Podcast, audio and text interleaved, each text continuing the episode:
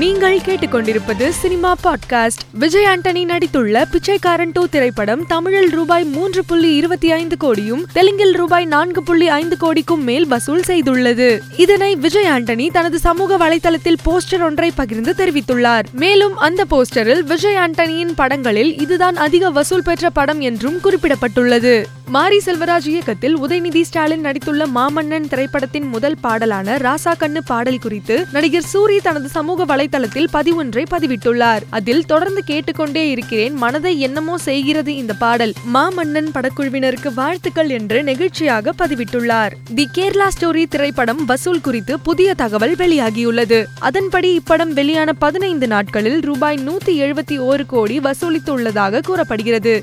இதே நிலை தொடர்ந்தால் வெகு விரைவில் இப்படம் ரூபாய் இருநூறு கோடி வசூலை தாண்டும் என்று சினிமா வட்டாரங்கள் தெரிவிக்கின்றன.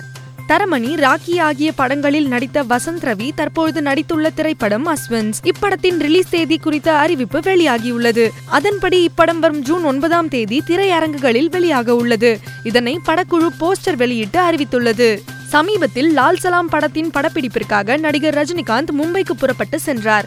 இப்படத்தில் முன்னாள் கிரிக்கெட் வீரர் கபில் தேவ் நடிப்பதாக படக்குழு அறிவித்தது. இந்நிலையில் நடிகர் ரஜினிகாந்த் மும்பையில் இரண்டாம் கட்ட படப்பிடிப்பை முடித்துவிட்டு சென்னைக்கு திரும்பினார். அவருக்கு விமான நிலையத்தில் ரசிகர்கள் உற்சாக வரவேற்பு அளித்தனர். இது தொடர்பான வீடியோ சமூக வலைதளத்தில் வைரலாகி வருகிறது. நடிகர் சல்மான் கான் பத்தொன்பது மாடிகள் கொண்ட பிரம்மாண்ட ஹோட்டல் கட்ட இருப்பதாக கூறப்படுகிறது. இதில் தங்கும் அறைகள் உணவகம் நீச்சல் குளம் உடற்பயிற்சி கூடம் என அனைத்து அம்சங்களும் இடம்பெற உள்ளன இந்த ஹோட்டல் நடிகர் சல்மான் கானின் தாயார் சல்மா பெயரில் அமைய உள்ளது. இதற்கான அனுமதி கேட்டு சல்மான் தரப்பில் மும்பை மாநகராட்சியிடம் விண்ணப்பிக்கப்பட்டு உள்ளதாகவும் தகவல் வெளியாகியுள்ளது.